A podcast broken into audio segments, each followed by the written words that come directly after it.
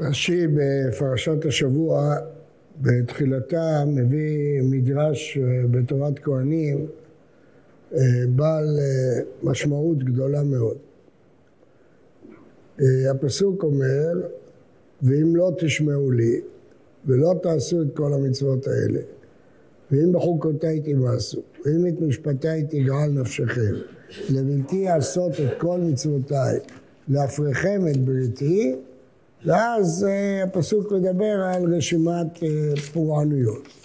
אבל הפסוק הזה, שזה פרק כ"ו, פסוק ט"ו, י"ד ט"ו, כולל uh, המון המון ביטויים. לא תשמעו לי ולא תעשו, חוקותיי תמאסו, משפטיי תגעל נפשכם, הייתי לעשות את כל מצוותיי וכם את בריתי. מה פשר כל הרשימה הזאת? רש"י אומר בשם התורת כהנים שיש פה אה, שרשרת שהיא קשורה אחת לשנייה. הרי שבע עבירות, הראשונה גוררת השנייה והשנייה השלישית עד השביעית. כלומר, לפי רש"י, אלה אינם אה, סתם ביטויים חוזרים וכפולים, אלא אה, השבעה ביטויים שכתובים כאן הם מדברים על שבע עבירות שהן אה, באות בהדרגה עד שמגיעים לעבירה השביעית. קודם כל עצם העיקרון הזה הוא עיקרון מאוד חשוב. אה, דהיינו, אדם לא מגיע פתאום לעבירות חמורות. זה לא קורה פתאום. זה תהליך, תהליך של שחיקה, של הידרדרות.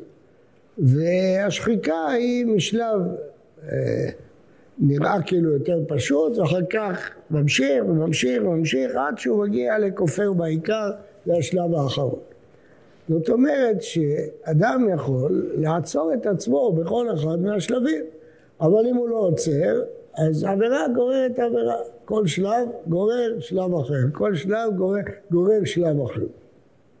אז זה קודם כל. עצם הדבר הזה שמצווה גוררת מצווה ועבירה גוררת עבירה, חשוב לדעת אותו לא רק מבחינה אינטלקטואלית, גם מבחינה מעשית, שאם אדם עושה אפילו דבר קל, זה יגרור אותו לעשות דבר יותר טוב, זה יגרור אותו לעשות דבר יותר טוב, עד שהוא יגיע לדברים גדולים. ולהפך, אפילו שהוא עושה דבר קל של עבירה, זה יגרור אותו לעשות עבירה יותר חמורה ויותר חמורה ויותר חמורה, עד אה, שהוא יגיע להיות כופר בעיקר. זה רעיון ראשון. אבל היותר מעניין זה מה הם שבעה הביטויים האלה, מה הם כוללים?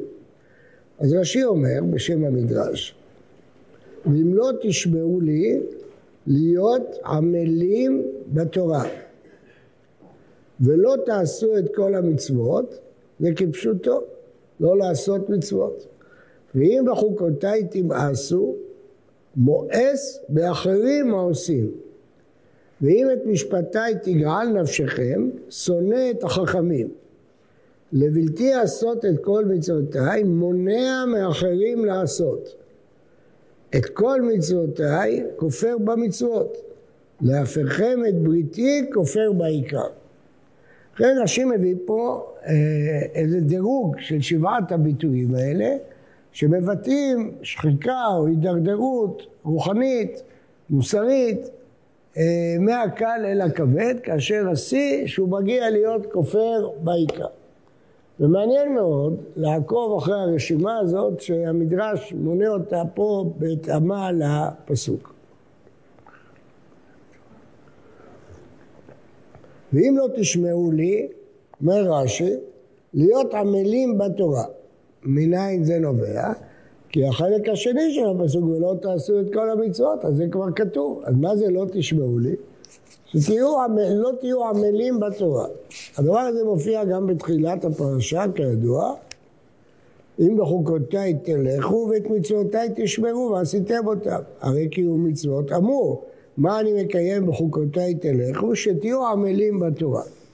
האור החיים מסביר את זה ב-42 הסברים אה, פה בפרשה, למה למדו מזה שתהיו עמלים בתורה. אבל בכל אופן, כך למדו חז"ל את הביטוי הראשון החיובי בחוקותיי תלכו ואת הביטוי הראשון השלילי אם לא תשמעו לי לא להיות עמלים בתורה.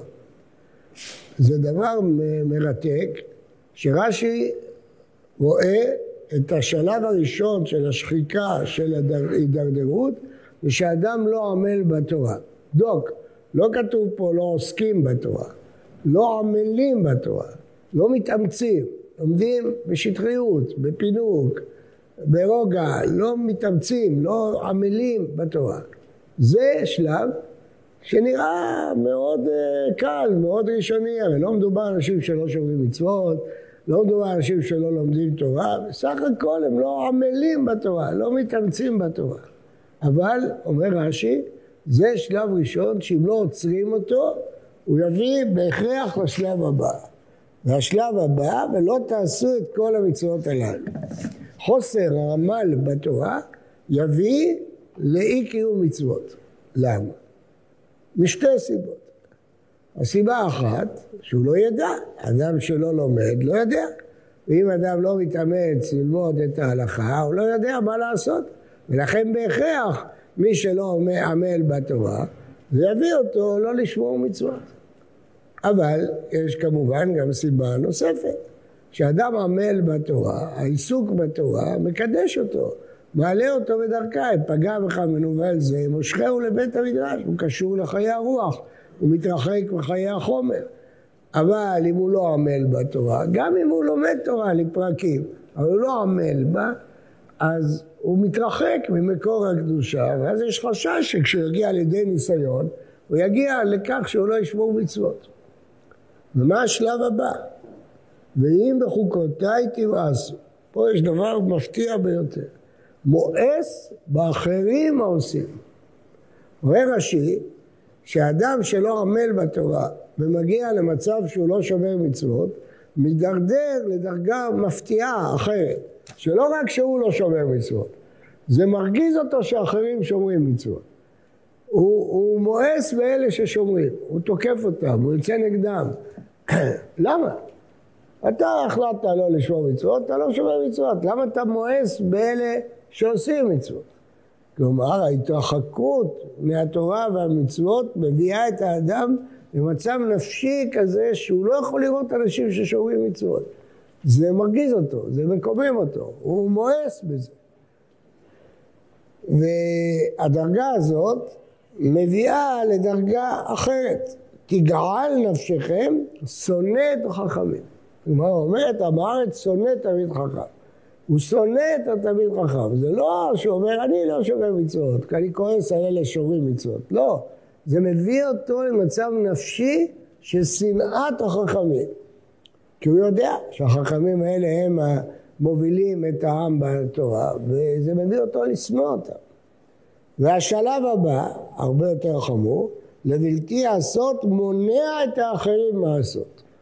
המאיסה הזאת והשנאה הזאת תביא אותו למצב לחפש דרכים איך לגרום שאחרים לא יוכלו לשמור תורה, לא יוכלו לקיים מצוות, עד כדי כך. והשלב הבא כופר במצוות, והשלב הבא כופר בעיקר. אה, גם עצם הרעיון הוא מפתיע, אבל גם הבחירה של שבע הדרגות האלה הוא מפתיע. המדרש לא מתאר פה עבירת קלה שמביאה עבירה חמורה ולעבירה יותר חמורה. הוא מתאר פה איזה תהליך נפשי שעובר מי שמתרחק מהתורה.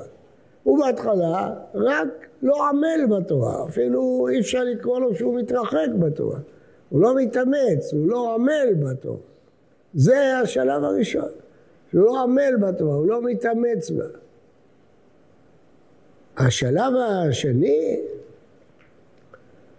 יביא אותו לרפיון ושמירת מצוות. אל יחשוב אדם שעמלות בתורה זה פרס, מי שרוצה להיות תלמיד חכם, גדול בתורה, אבל אדם רגיל יכול להיות שומר מצוות בלי תלמוד תורה. לא, זה לא כך. התלמוד תורה היא לא לחינם המצווה שהתורה כל כך מקפידה עליך, עליה, שבטך בביתך, ולכתך בדרך, שוכבך ומקומך. הקישור לתורה הוא המפתח היחיד שיכול לעזור לאדם בהתמודדות שלו עם יצר רע.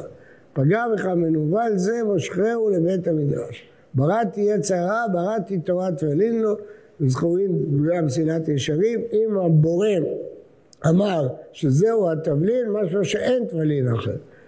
בלי העיסוק המתמיד בתורה והעמל בתורה, בהכרח נגיע לשחיקה במצוות. זה מה שמגלה לנו המדרש. זאת אומרת שהשלב הראשון שאדם צריך להקפיד עליו זה העמל בתורה.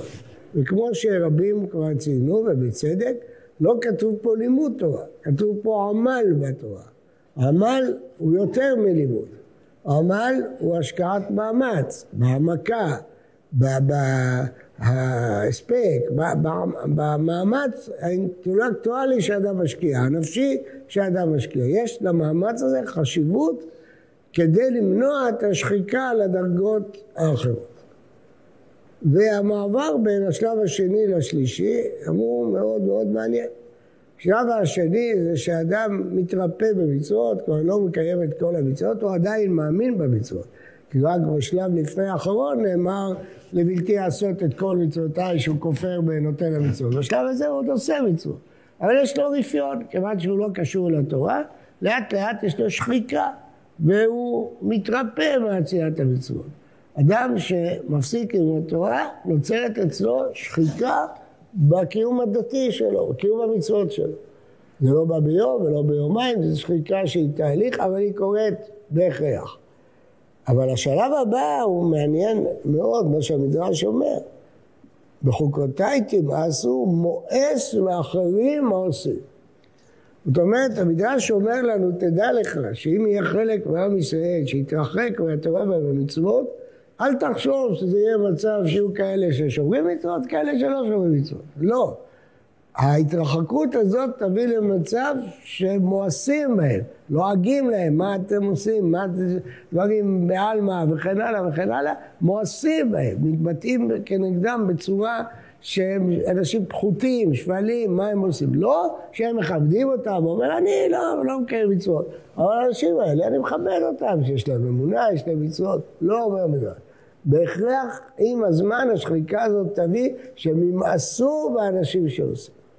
וכפי שאמרתי, זה לא נעצר פה. השלב הבא מונע את האחרים מלעשות. זה מצב נפשי שהוא לא יכול לסבול שיש מישהו שמקיים מצוות. הוא מחפש דרכים איך למנוע אותו. יש uh, אתרים היום באינטרנט שמיועדים uh, לשאול שאלות כאלה שאנשים יפסיקו לשמור מצוות. זה המטרה שלהם. מה אכפת לך? מה, מה זה מפריע לך שמישהו שומר מצוות? זה מה שכתוב פה במדרש. מונע את האחרים מלעשות. אתה לא מסתפק בזה שאתה לא שומר מצוות. אתה, חשוב לך שגם אחרים לא ישמרו מצוות. למה זה חשוב לך? מה זה אכפת לך? כן, אכפת לו. הוא לא רק בועס, הוא גם מונע. הוא מחפש דרכים איך למנוע אנשים מלשמור מצוות. זה מפריע לו. הוא בועס בהם, זה מפריע לו. וזה יביא אותו למצב של להשתדל שאנשים לא ישמרו מצוות.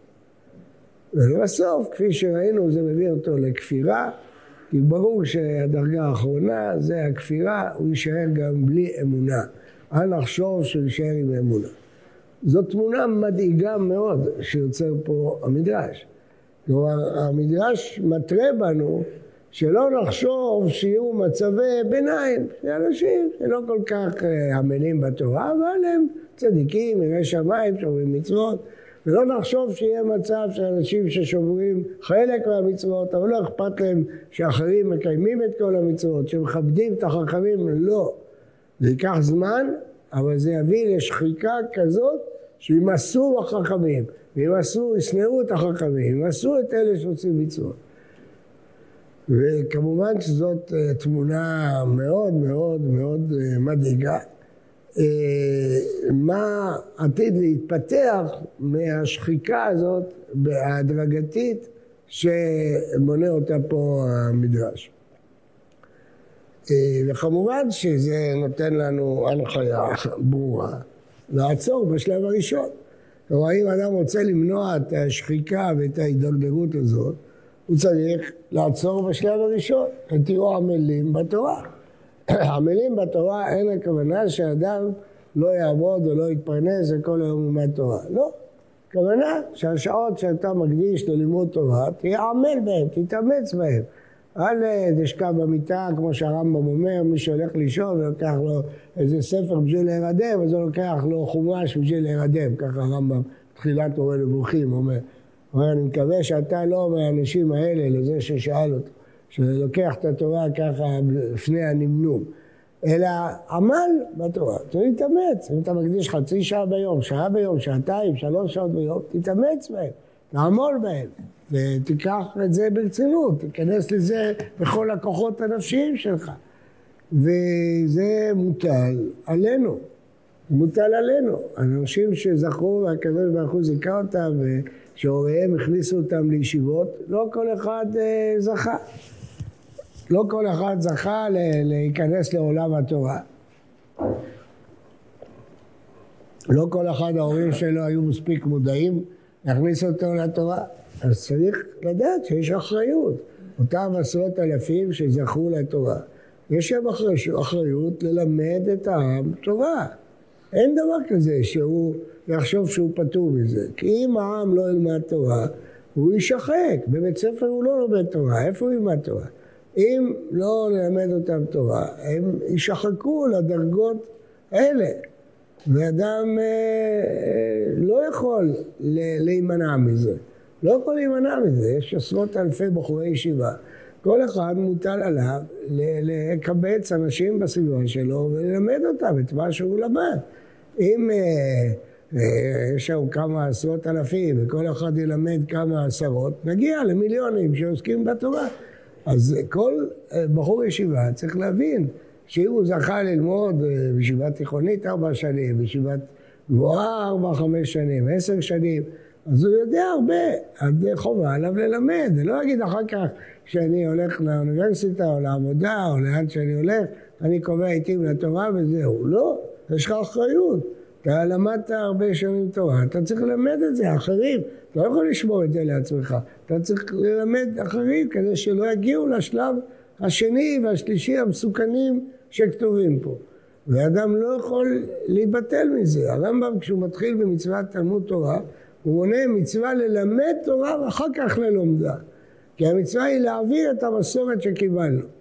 אדם צריך ללמד תורה, וזה הקדוש ברוך הוא נאמר עליו, המלמד תורה לעמו ישראל. אדם צריך לדבוק בדרכי השם, ללמד את התורה. יש לזה גם אה, אפקט אה, כלכלי. בסך הכל, בכל בחור ישיבה, המדינה משקיעה כסף. המדינה משלמת לישיבות, הוצאות כדי שילמדו בתורה. הרבה תורמים, תורמים כספים כדי שבחורי ישיבה יוכלו ללמוד. אז אם קיבלת מהציבור, אתה צריך להחזיר לציבור. אתה צריך את התורה שלמדת גם ללמד את הציבור, לא לשמור אותה לעצמך. כל אחד שלמד בישיבות, אפילו אם הוא למד רק בישיבה תיכונית, הוא לא למד בישיבה גבוהה, אבל הוא למד ארבע שנים, חומש, משנה, גמרא, תלמד את זה, אנשים שלא למדו תורה. תלמד אותם, אל תשאיר את הדברים האלה רק לעצמך. זה, אם לא יהיה מי שירצה לשמוע אותך, אז קיימת את חובתך. אבל יהיה, יהיו, יש, אנשים רוצים ללמוד תורה.